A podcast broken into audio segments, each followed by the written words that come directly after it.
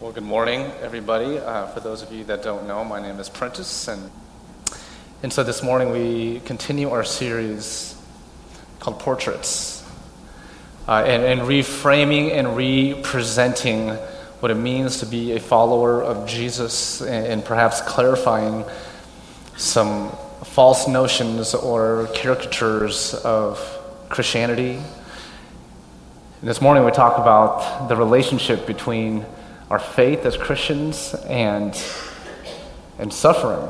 And as we were praying this morning, I was praying with the team here that uh, we may not know everyone's story here in this room. But we do know uh, that with so many of you here, that uh, there are many stories filled with hurt and suffering, trauma. And so this morning we kind of engage in that and we tackle it and, and, and we name it. Because there's been this caricature of Christian faith when it comes to, to, to faith and, and suffering that if you have more faith, then you will suffer less. It's this weird magical uh, equation that Christians have, have pondered, uh, perhaps as a, as a coping mechanism or, or as some kind of a false understanding of God, where there's this understanding where it says, the more faith that you have, the less suffering that you will do. And if that's the case, the opposite is also true that less faith equals more suffering. And so many Christians have been hurt by this misunderstanding uh, of faith. Whenever you see uh, or hear stories uh, of natural disasters, maybe on the news, or, or big tragedies uh, around the world. It's just a matter of time before Christian leaders, Christian leaders, uh, will will go public with with why that is, and it's oftentimes about some uh, moral failure. Uh, or less faith or little faith that resulted into that kind of punishment or vindictiveness of God. Uh, and so, my hope this morning is that we reframe our understanding of suffering and in our Christian faith. Again, this isn't about, and I'll say this right now, this isn't about why evil and suffering exists. That's an entirely different sermon. And if I ever had to do that, which I'm sure we will at some point, it'd be a short one because at the end of the sermon, I would say, I don't know. But again, this morning is about this false notion amongst Christians that there is this simple and clean equation when it comes to suffering. We figured it out, and it's just this mathematical equation more faith, less suffering. Less faith equals more suffering. And of course, many of us, we wouldn't actually say this out loud. And, and maybe some of you are saying, well, I don't actually believe that or, or, or wouldn't say that out loud. But it's so common and so often that we, as followers of Jesus, we view the Christian faith with a, a, karmic understanding, with this karma understanding that I do good, then good things happen. I do bad, then bad things happen. And, and, and thus, you have the answer to your story as to the why. Rather than embracing the grace, the mystery, the full surrender, rather than understanding and embracing the idea that we just don't know. We don't have the answers. We don't have, and we hate saying this part, we don't have control.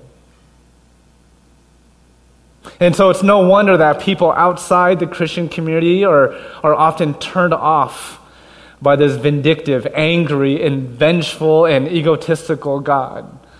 If so often our message as followers of Jesus uh, follows this equation and we tell people about this God and this equation, are we actually surprised that people want nothing to do, again, with this vindictive, angry, vengeful, and egotistical God? I hope none of us would be surprised by that. And on the other end of the spectrum, it's no wonder that even within, even within our own Christian community, in the church, the, the, the big C, the universal church, there is a massive, massive lack of vulnerability. And so, hence, I asked us to step it up a little bit this morning of the vulnerability scale because we are so terrible at being vulnerable with one another. Because to be vulnerable is to be seen, is to show our struggles, our sufferings, our traumas, our pains, our heartaches, our loss, our grief.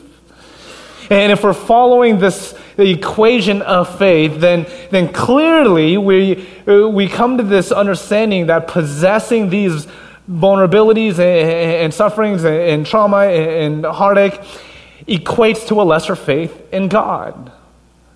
And why would we want to confess a lesser faith in God? And so we end up in isolation.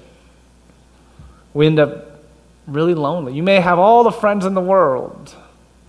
You may be the most well known, well liked, well loved, most popular person at church, whatever that means to be at a church and be that, and yet still be lonely and even live in this state of constant darkness.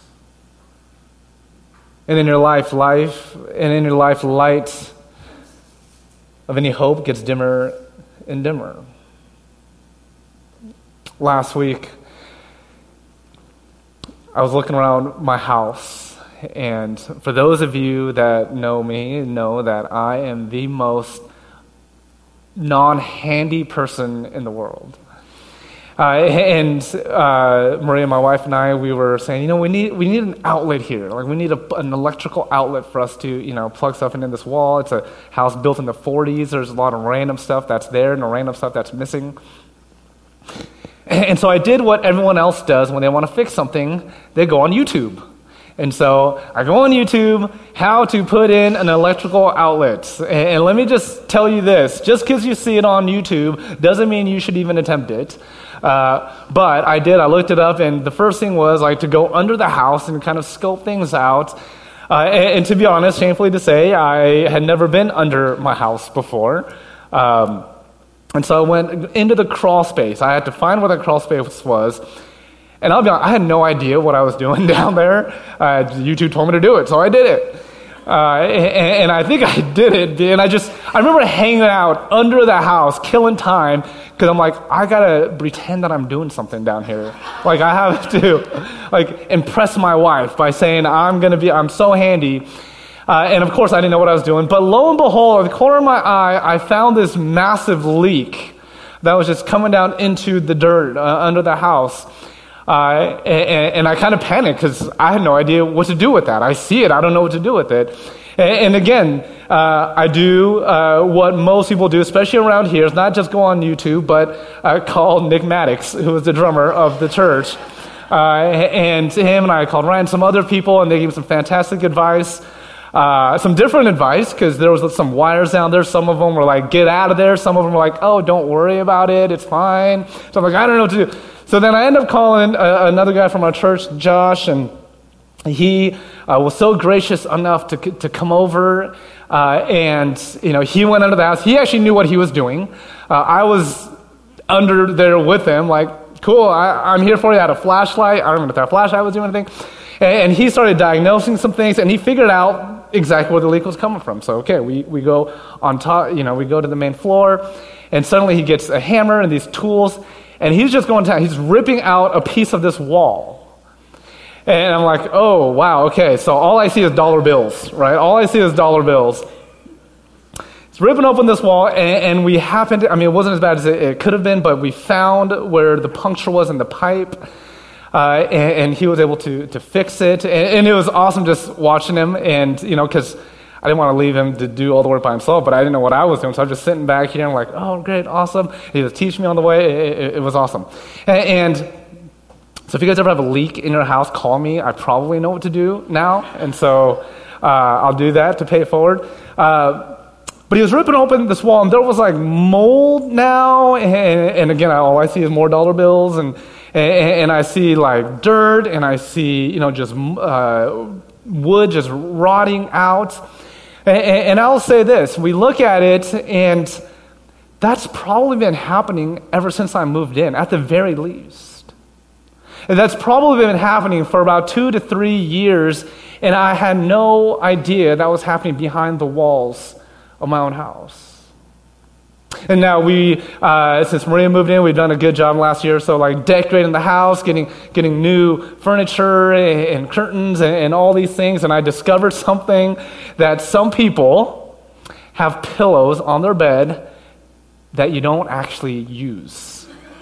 I, I didn't know that. That was a very foreign concept for me. And so she bought all these nice pillows, and it was awesome. Everything looks great. And then, you know, we're going to sleep, and she puts the pillows like off to the side. like, we got another chair.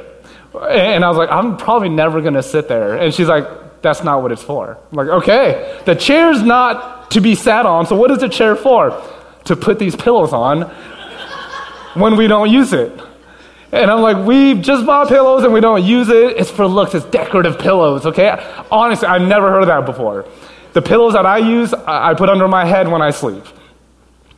Uh, and, and, so, all that to say, we've done all these wonderful, and I'm so thankful. Like, the house looks amazing right now, and, and, it's so decorative. It's got decorative pillows. It's got chairs just for the decorative pillows. It's got blinds. It's, I, I mean, it's, it's got blinds. It's always had blinds. It's got like fab cloth or curtains on the side of it, so it looks great. I remember my friend came over, uh, visited from California, and he'd seen my house before that. You know, it wasn't bad, but it was like a little bachelor ish. And he was like, Man, friend, it's your life, you got a, a, a massive upgrade in life. And I said, Yes, I agree. But I, I look at the story, I'm like, everything on the outside, even though inside the house, everything looked so great, all the decorations, I'm thankful for it. We're all, it, it looks beautiful. And yet the entire time, there was a leak inside of my house, under the, in the walls, under the house, where my house, part of my house is literally rotting away. And I look at that as such a massive illustration of our own lives when we look at this equation of more faith equals less suffering, less faith, more suffering, then obviously, as followers of Christ, when we're suffering, we don't want to be seen with less faith, faith, so we hide it. We don't want to be vulnerable. We want to pretend it doesn't exist. We want to pretend we don't see it. Or worse off, we don't want to do our own internal work. We don't want to do our own investigating. And so we just let it be. And so everything in our life, our social media, when people say, How are you? You say, Great. How are you doing? Great. I think the worst thing we ever say about our, li- our own lives when people ask you how you're doing, you say, It's been good, but. And then, you know, insert a very vulnerable thing, but what always comes out is, It's busy. You ever say that? How are you doing? Oh, I'm doing great. But it's busy. Oh, life's busy. Oftentimes, that is the most vulnerable thing we'll ever acknowledge or say to others. On social media, we post all the fun things, the highlight reel of our lives. And yet, deep down inside, just like my house, there's a piece of us that's just rotting away. And again, I don't know what your story is or know what you bring here, but I would bet that there's some of you, myself included, where we're going through this right now. Going through this right now. We're putting on the good acts. Oh, we're putting on the throw pillows. We, we have all these nice decorations, but deep down inside, there's darkness, there's pain, there's anguish, there's despair. So, what I want to start with is in Genesis how God intended it to be, how God created us. In Genesis chapter 2, 25, we see a perfectly ordered world. Genesis 1 and 2 is a perfectly ordered world where there is no pain, there's no heartache, there's no brokenness. Everything is exactly the way it's supposed to be, the way that God intended it to be.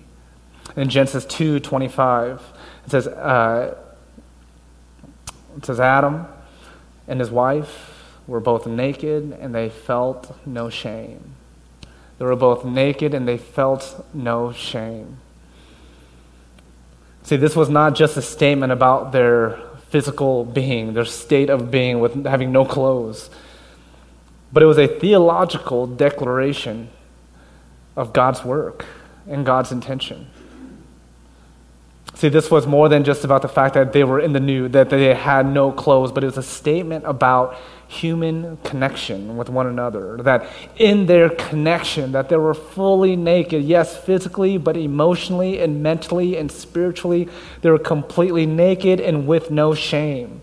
No fear of judgment, no fear of gossip, no fear of rejection, no fear of criticism. They were created to be naked inside and out, and they felt no shame with one another. That was the declaration that God was making when He created Adam and Eve and said they were naked, and they both felt no shame. And so when we talk about this idea of, of creation, God creating, God uses different terminology uh, in different ways for the word good. So the Hebrew word for good is tov, T O V, or at least that's the transliteration. And so when God created creation, the animals, the waters, the seas, the skies, uh, after God creates, God says, and it was good. God created the oceans, the waters, it was good. God created the animals, the sea creatures, it was good. And God created Adam, humanity, Ha Adam, Adam the, the man, and it was good. And then, as God is doing some inventory, some surveying, notice that Ha Adam, Adam, uh, the first person, the first man, was alone. And so, for the, for the very first time, the word lo tov was introduced. And it's the very opposite uh, of good. Not just not good, like it's okay, but it's not, not just like this flippant, like not good. If good means everything that God created to be beautiful and perfect, uh, in full intimacy, in full connection with no shame, no barrier, no fears, then lo tov is the very opposite of that. It's not just, oh, not good. It's like the very opposite of tov fear, rejection, criticism, gossip pain, anguish. And so when God looked down and God created creation, everything was good, made Adam was good, and then when Adam was alone, that was not good. For the very first time, God refers to creation as not good when Adam was alone. And then we see this third way that God uses the word tov is miyad tov. Again, now very the opposite of that. Now, with uh, Eve in the picture and Adam and Eve together, now there's full connection. There's companionship. That even though the beasts and the animals and the sea creatures, it was good, it was good for Adam, the first person, God was saying, I have something better in mind. And that something better is full intimacy and, com- and companionship and togetherness and community with Eve. And now, again, for the very first time, God uses miotov, fullness, abundance, a perfect connection. It's better than just good, it's very good, it's abundantly good. And so you see all throughout these feelings, I would say feelings that God had uh, during creation, that God created us in God's own image. So therefore, we also are not in this static place with our emotions. We are wired to feel, just like God felt. There was a moment in time where God created and was, this is good. And there was a moment in time where God created and says, this is not good pain, anguish. And then God says, That was very good, excitement, full abundance. You can almost see that God in his in God's own creation as God made and created, God's going through all these emotions and all these feelings of what is good. Now it's not good. Now it's not just not good, but it's, it's really not good. And now it's really good. It's better than how it originally started. You can see that God is, is a God of emotions. And therefore, if we are created in God's own image, we are also created to have emotions and to feel. Just like Adam and Eve, they were created to feel the intimacy, the companionship, to feel the love of one another to give love to one another, to feel emotions towards one another. And so it's funny because whenever I hear people accuse another person of saying, You're too emotional, I always respond with, Yes, I am, or that person is. Because healthy individuals have emotions. That is a part of our own humanity. So God is a God of feelings and emotions And we see it right from the beginning uh, of creation. And again, if we are created in God's own, God's own image, then we too should emulate that. We too should have that. Life is not static. Our emotions, our faith, all in one is not static. But we are wired to feel. Now, the downside of that is that we also feel suffering in our lives. See, a chapter later, we see that through sin and those disobedience, through our own human will and human agency, the world becomes no longer the way God intended. Uh, in one of C.S. Lewis's book, C.S. Lewis says, "We got exactly what we wanted when sin entered into the world." And through Adam and Eve's disobedience of eating of, of the fruit that God told them, there's one thing I don't want you to do. Just don't eat the fruit, and that's it.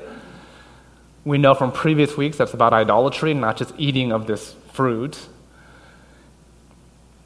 And whenever we put God outside of God's place and we put ourselves in where God is supposed to be, we see a disruption. We see a disruption in our lives and our relationships. Things get messy. And again, if we look at the story of Adam and Eve, re- which is a representation of all human beings after their disobedience, it says this Then the eyes of both of them were opened, and they realized that they were naked.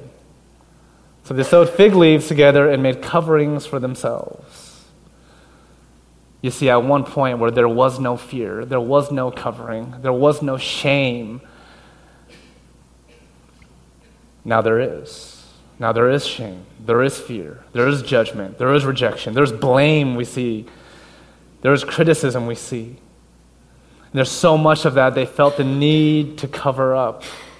To cover up. That was very blatant that the writer of Genesis would say that they made coverings and they covered up. It's a, it's a complete juxtapose of they were naked and felt no shame. Now suddenly they were covered. Are there areas in your life that you feel like you are suffering, suffocating, hurting, angry, hopeless, even shameful? And the only thing you know how to do, because we've been conditioned to do so, is to hide. This is not anything new for us today. It's been happening from the ancient of times. That our human condition says that anytime there's suffocating, suffering, hurting, angry, hopelessness, shamefulness, we cover up and hide. Not only from, from others, but oftentimes even from ourselves. Disillusionment, blindsidedness of our own being. But in these cases, I want us to remember this. We live, again, we live in a broken world. And because of that broken world, we will encounter trials. And these trials oftentimes are because of our own choices. It could be, could be self-inflicted. It could be choices because uh, choices of others, inflicted by others. It could be the cards that, that we were dealt, which I don't know what the answer to that is. It could be spiritual warfare. I mean, there could be a list of the reasons why, why, why. But the important thing to know is that nowhere in Scripture, nowhere does it point to the immunity of suffering once we believe in God. Nowhere. Nowhere in Scripture does suffering escape even the most devout followers of God. And so, if we go back to this false caricature that says more faith, less suffering, less faith, more suffering, then we have to conclude that people like Abraham, the Apostle Paul, Moses, Jesus himself had no faith. Clearly, that's not true. There are men and women all over the Bible that exemplify tremendous faith and experience tremendous suffering. I mean, literally, literally every character personified as heroic has been through a season of desert in the Bible, including Jesus. And it could be a physical desert that, that they went through, but it also is this metaphorical desert that we all know what it feels like to be thirsty to be desperate, uh, to have no hope because all you see is vastness.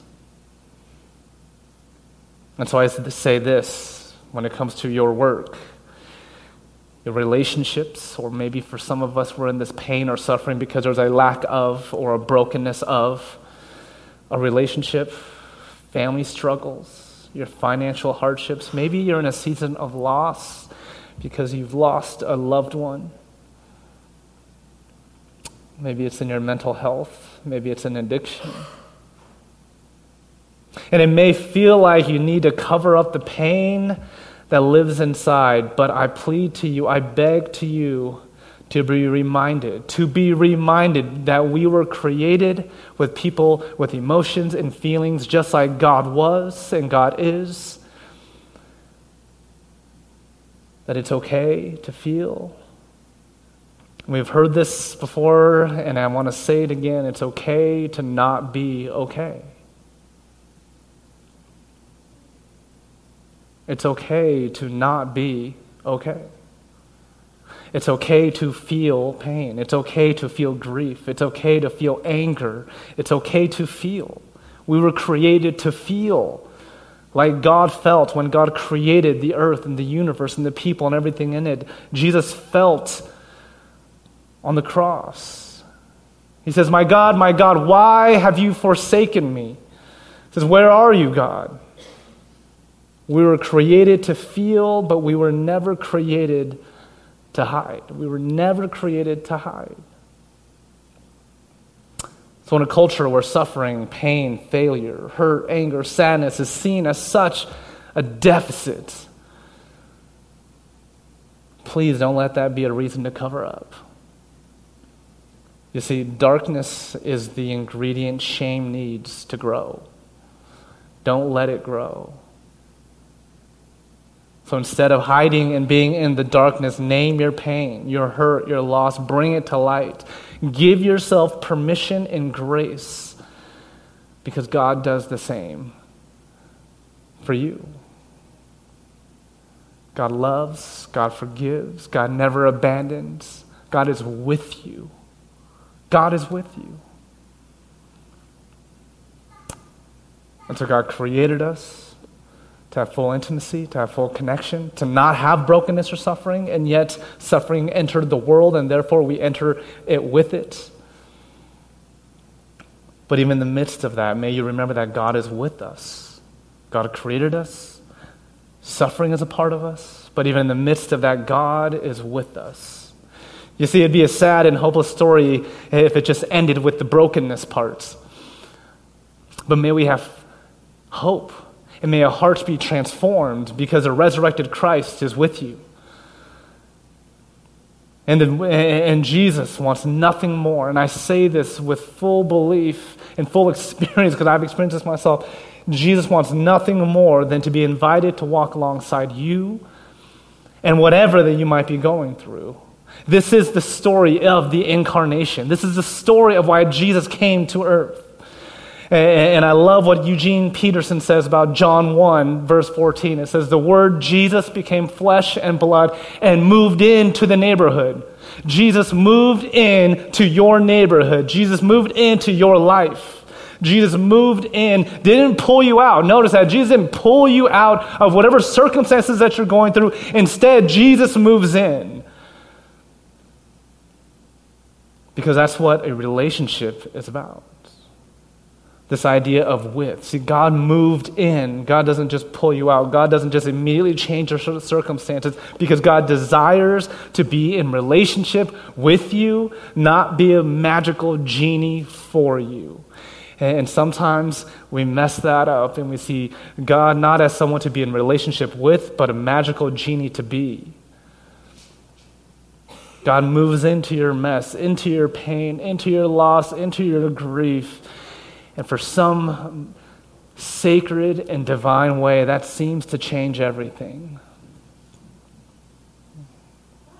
There's this mystery when it comes to the idea of with. I mean, have you ever been through a hard time and you call your friends or you invite them over, and it's something about their very presence that becomes medicine for your soul? There's nothing magical that was said. There's no answers that were told. There were probably even no solutions, but yet the presence of with became the source of comfort.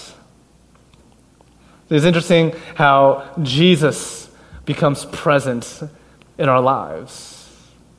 We see it in John 11, one of my favorite stories, one of my absolute favorite stories of these two sisters between Mary and Martha, whose brother is sick and eventually died. His name is Lazarus. And it says this On his arrival, Jesus found that Lazarus had already been in the tomb for four days. For four days. So now Mary and Martha are like, Jesus, you have to come. My brother Lazarus is sick, but you can heal him. We're going through this dark, suffering time because our brother is about to die. Will you come and heal? Because we know that you can do that. Uh, and, what it says is that Jesus says yes, but then Jesus waits. Waits. And then finally, it's very intentional that the Bible says, but Lazarus has been in the tomb for four days. See, what you have to understand about Jewish culture is that after the third day of death, the spirit, they believe, has completely left the body. And so after three days, there's absolutely zero hope. The person is dead. The spirit is gone. After three days, there's no hope of life. It is a lost cause. And so Jesus waits till the third day is over, comes on the fourth day when you can imagine the hopelessness that Mary and Martha felt. And then verse 18 says, Now Bethany was less than two miles from Jerusalem, and many Jews had come to, uh, to Martha and Mary to comfort them in the loss of their brother because they knew that after three days, it's game over. It's over. He is dead. When Martha heard that Jesus was coming, she went out to meet him, but Mary stayed home. I bet Mary was a little upset. And Martha, and Martha said to Jesus, If you had been here, my brother would have not died. See, they called Jesus to come and help, to heal, to make the situation better. But yet he waits four days. So clearly, Jesus was up to something. And the point is, he finally arrived when all hope was gone. And I feel like Mary and Martha's reactions are so normal, so human. I, I love that they point that out. Jesus, where were you? You are late. In our suffering, in our pain, in our, in our trials, have you ever said, God, where the heck were you? God, where are you? Maybe some of you are sitting in these seats right now and you're saying, God, where are you? God, you are late. And I love what Jesus says and does. When Mary reached the place where Jesus saw it, uh, was and saw him, she fell at his feet and said, Lord, if you had been here again, now it's her turn. My brother would have not died. When Jesus saw her weeping, and the Jews who had come along with her also weeping, he was deeply moved in the spirit and troubled. And Jesus felt and was with them in their lament and their grief and their loss. And I love this part. Where have you laid him? Jesus asked.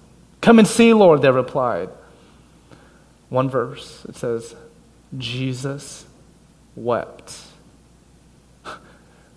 Jesus wept.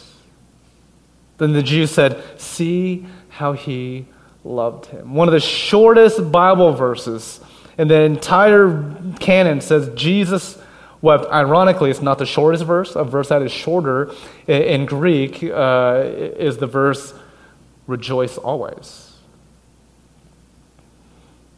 So, in this meeting, there's a transformation that occurs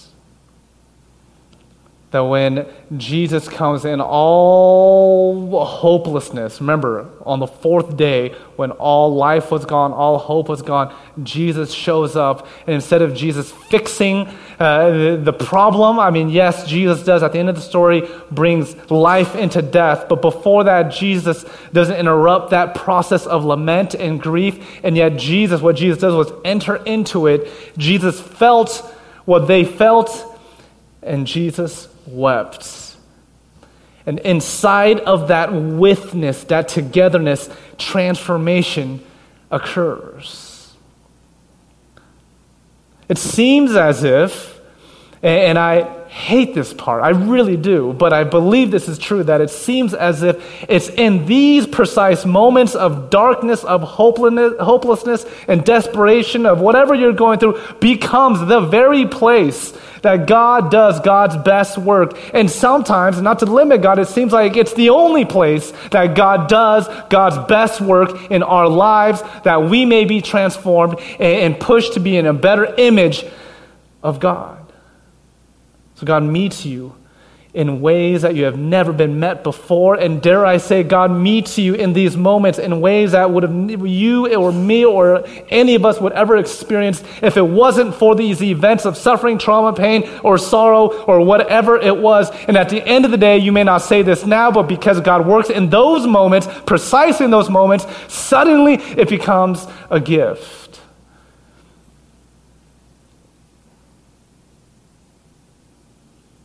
It's fascinating then, or not surprising, that whenever you ask somebody, How did you become a Christian? Uh, how did you get your faith back? Or, or yes, like you ran away from faith, but what brought you back? What is that? And more often than not, at least my job as a pastor, when I listen to people's stories, it's oftentimes birthed from a story of pain. It really is. And what if in this season, right now, in this season, instead of running, instead of covering, instead of hiding, God is saying, stay right where you're at. I have something for you. You see, to stay where you're at, not to run and not to cover and not to hide, but to stay where you're at is to lament. To lament. And what lament is, it's while you're staying, lament is to ask God, God, what do you have for me? It's in John 15, or John 11, 15, says, Jesus tells his sisters, For your sake, for your sake, I am glad I was not there, so that you may believe. In other words, I'm glad you were, uh, that I wasn't there and that you entered into this fourth day of desperation, of hopelessness, of life being fully gone, that you were in this desperate and broken place because it's in those precise places that you're in, again, where God says, I do my best work. And it's there when you let go of your control, of your need to know the end of the story when healing, true healing, can begin. But in this hypermobile culture, where social media tells us what we need to do next, where we're always chasing after the next best thing, when pain is considered less faith, so we ignore it, we hide, we cover, we run away from it. What if the answer is stay? Stay and lament. And lament is just a fancy way of saying, God, what do you have for me here?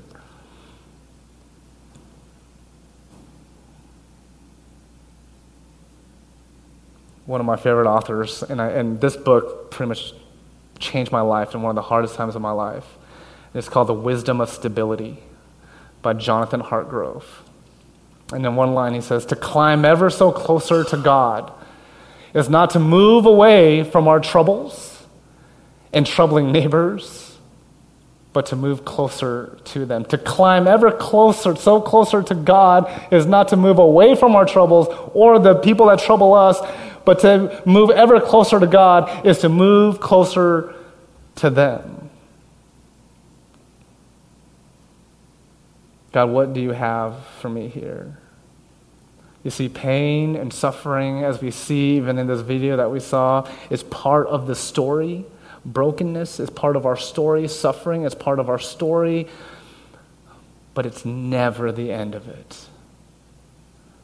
God is working, God is using your story, that God may be glorified within you. And God is frugal. Nothing goes to waste, nothing is in vain and nothing is thrown away. Please believe in that. That there's something happening even if we don't know.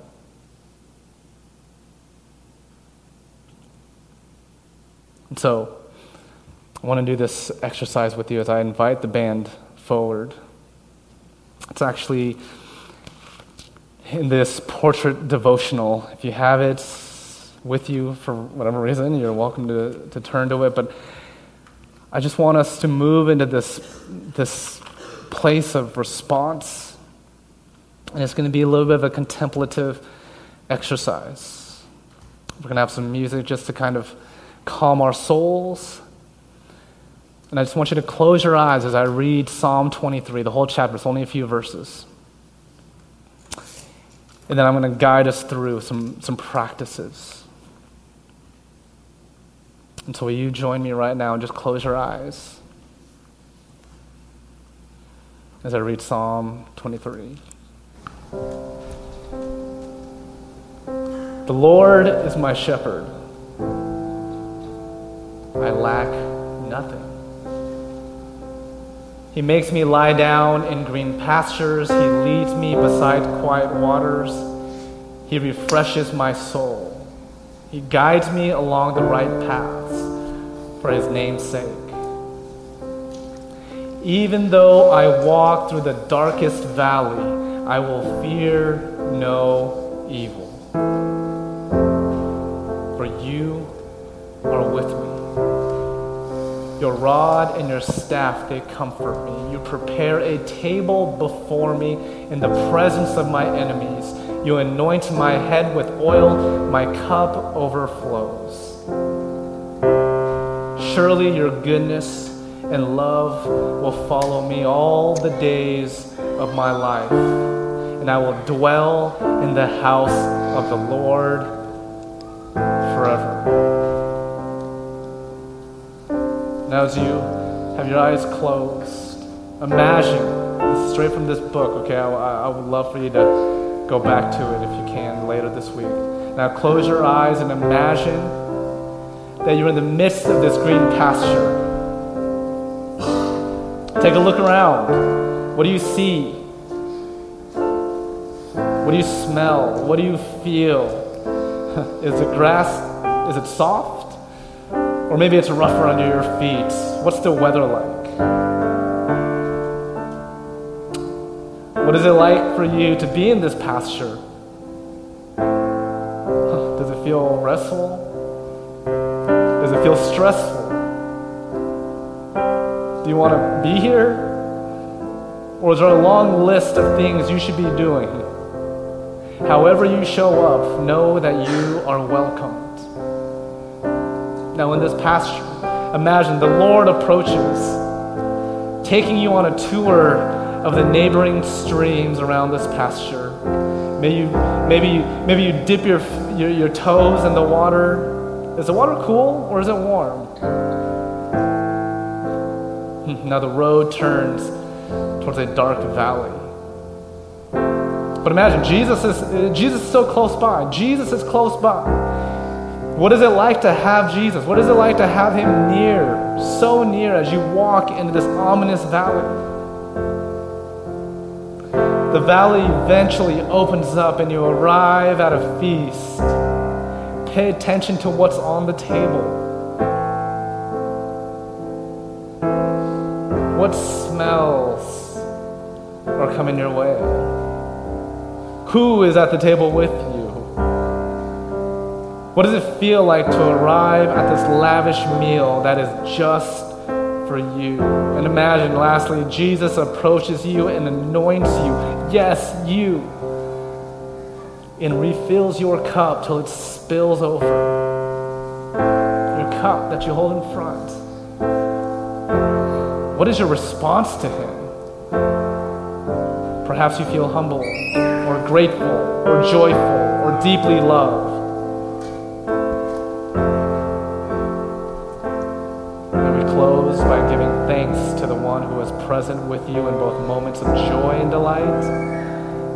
And in moments of fear and sorrow. God, we come before you. We sing to you. We praise you. We thank you for the joys and the sorrows of our lives. And for those of us that are going through the sorrows portion of our lives, that would you just be with them? And will the notion that you are with them, with me, with us. May that change everything. And with may we ask, what do you have for us? How will we be transformed through this? Because nothing, nothing, nothing goes to waste. Give us strength and perseverance to not stop at the middle of the story, but to arrive at the cross and the resurrection. In your name we pray. Amen and amen. Let's continue in worship.